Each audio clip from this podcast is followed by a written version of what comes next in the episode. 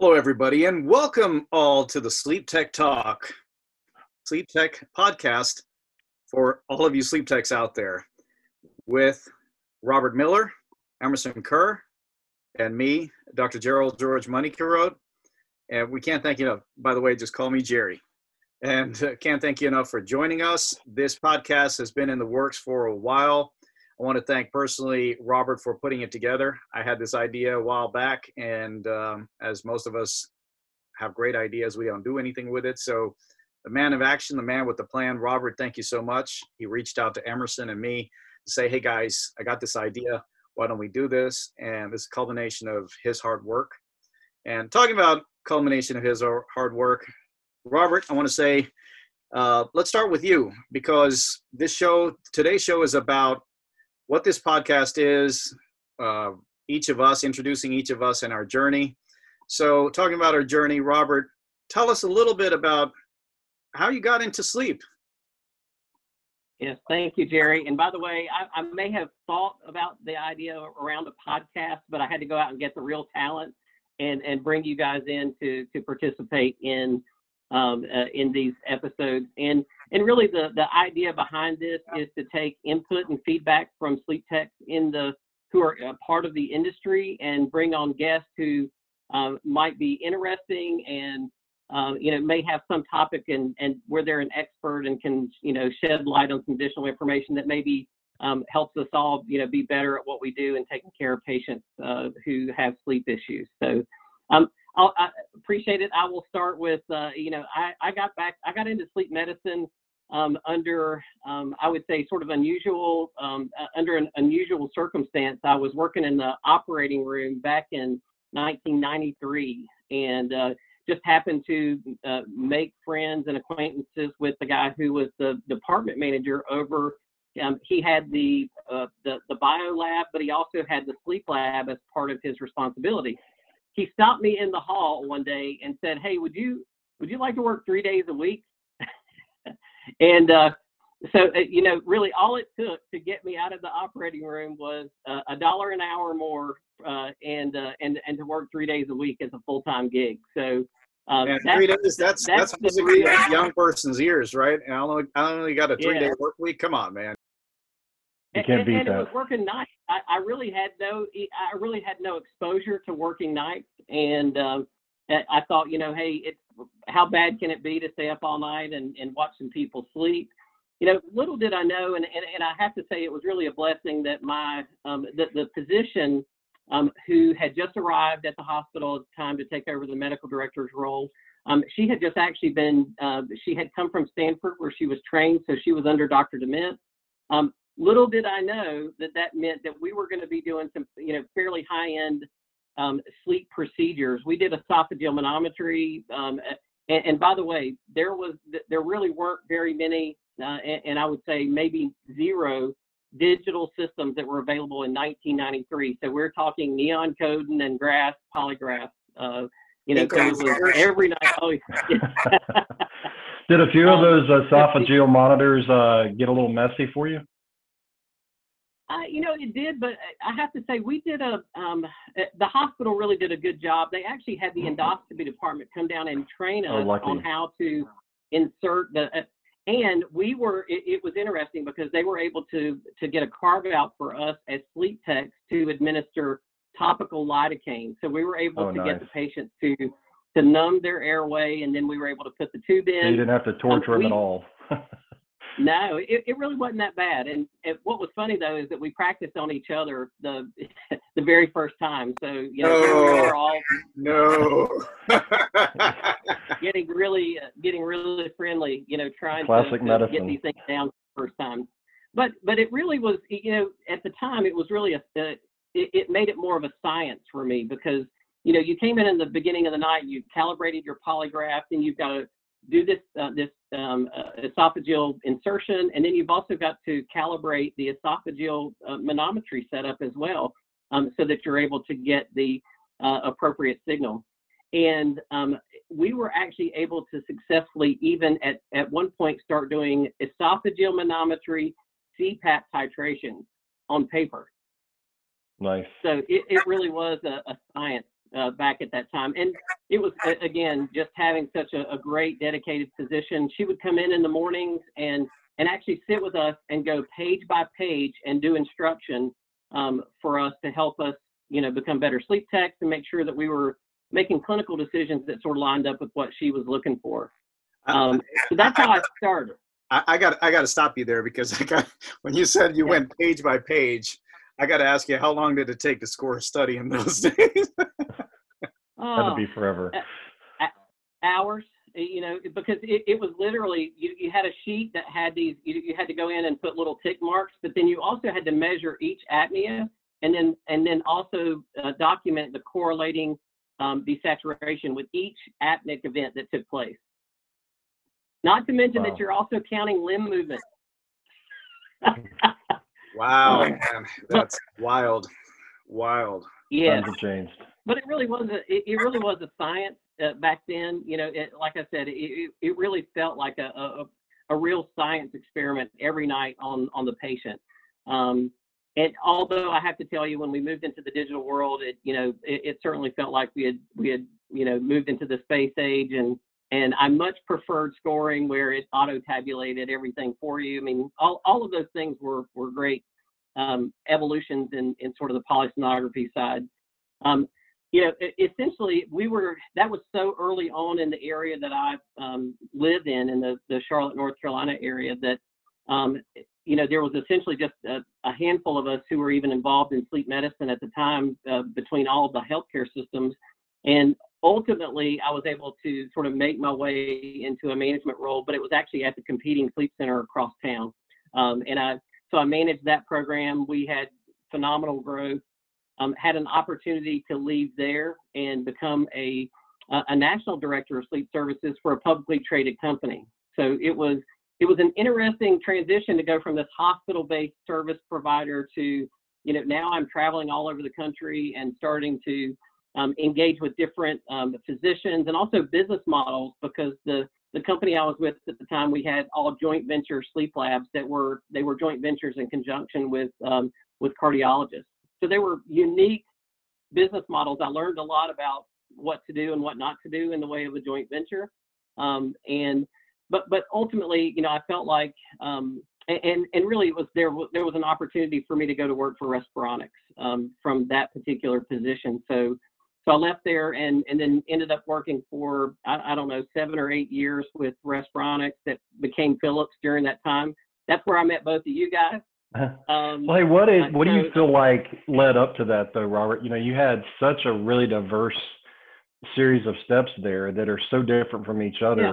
By the time you made it to the manufacturer, what do you feel like it you were prepared for? Because you you as you know, we all three of us it's a whole different mindset. What prepared you for that leap to being a clinical specialist? Yeah, it, you know, so I, I felt like, and, and, there was a lot of steps I missed out, I, I, left out there, I guess, too, that I should say. At one point during my career, um, when I was the, the manager of the Novant uh, sleep program, um, we actually developed a, a, sleep technology course. It was a two-year program in conjunction with the local community college. Um, so, you know, I felt like that every step in in um, in my sort of journey um, led me. And, and, again, you know, I went through sales training and business development training and um, and all of that while I was at Medcast, the the, the national diagnostic provider. So it, it, was almost like everything that I had been doing sort of led me up to, and, and then it was also just exposure to um, different people who are in the market um, and, and at the time, I'd also started to get pretty heavily involved with the Carolina Sleep Society. So it was sort of, you know, all things converging that, you know, I'd gotten involved in, in educational activities that were on a bigger, you know, a fairly large scale between North and South Carolina. Um, I had developed a school program. So clinically, I felt like that, you know, I was at a place that, that I could go out. Um, but the, the business development side of, of what took place while I was with Medcast is sort of what prepared me to be able to, to sell once I got to Philips. Excellent. So, yeah. So with Philips, you know, what, what led you to where you are today? I mean, you know, yeah. from manufacturer to distributor. Yep. So I never ever intended. I loved my job when when when we were Respironics, and you guys know it was it was a, a great job, great company, great culture. Um, it, you know, there certainly were, it was a very different company a couple of years after Philips uh, came in. And it, it's still a good company and still a great job. Um, but and I never intended on leaving. But I did a presentation for you know a lot of times you know my idea about how to sell to a, um, a in, to another party is to to be collaborative and to you know try to bring something to the table that helps them to grow their business. And uh, so I, I, do a presentation. I do a presentation for MedBridge Healthcare um, where I'm sort of outlining how they can grow their in-lab business through expanding their home sleep apnea testing service. Um, because they were, it, this was just at the time when uh, you know, home sleep apnea testing was just becoming a, a, a, part of and a fixture in what was going to become, you know, a, a, much greater part of sleep medicine overall. And um, I, so I do the presentation. A week later, the CEO calls me and makes me an offer that I can't say no to. So, so um, and, and, even like, that. We're going to use your skills. We we need your skills. yeah. Godfather experience well, and I and it, and it was also uh, you know, uh, hey, let's uh, let's pay you a few more dollars, and you know, uh, okay, sold. but we, uh, but it was interesting because I, I actually served in different capacities with MedBridge Healthcare, and I feel like that that has now ultimately prepared me for where I am in, in my current role, and I'll, I'll get there. But with MedBridge Healthcare, I initially went in as a vice president of operations over, you know, the sleep diagnostic division. MedBridge at the time had both sleep diagnostics and, and DME, uh, a DME division. Um, and so, you know, I had responsibility for the overall operations. And, and I think that we really made some significant changes that helped the business um, for MedBridge Healthcare. But a couple of years in at, at MedBridge, there was some leadership change at the CEO level. And the new CEO, he came in and he said, you know what?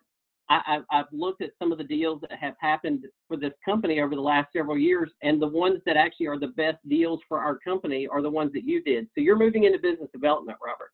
Um, so I spent I, I, spent two years in business development, um, and it was two of the most successful years in the history of the company from a business development perspective. So uh, not not just for myself, but John Matthias, who is a dear friend of mine and and the chief development officer there, we we had a couple of good years together. And then with COVID, it just sort of changed everything. And there was another leadership shakeup at the company. And um, it, so the company needed me to go back into operations. And I did that for about nine months. Um, and, and just ha- ha- for whatever reason, there seemed to be this opportunity for me to interview with Apria. I, I don't even remember exactly how it happened, but I interviewed for this position with Apria as the vice president of sleep business. And lo and behold, about six weeks later, I end up uh, getting an offer uh, to take the job. So that's where I am today. I'm the vice president of sleep business with Apria, you know, one of the largest DME providers in the U.S. And what my my role today is is pretty unique because I am uh, responsible and, and a part of commercial strategy for the company as it relates to the sleep business, uh, but then also involved in business development and upstream marketing to help make sure that our um, our sales force has the right tools and that we're uh, we're focused on the right things to grow the business. That's the story. That's a great story.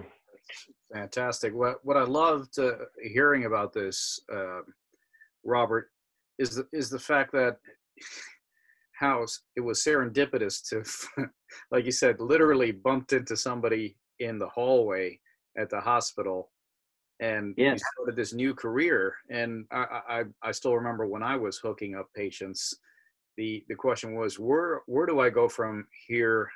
Where do I go next? And for most people, uh, at least most of the techs that I've worked with, it's always been how do I get to the daytime spot? And and mm. you know I've been reading the literature, reading the magazines, and and all that, and it's always talking about the daytime uh, daytime uh, position, the scorer, the lab, the lab uh, manager, that sort of thing. But you've shown us that there are so many other opportunities out there. You've done them all.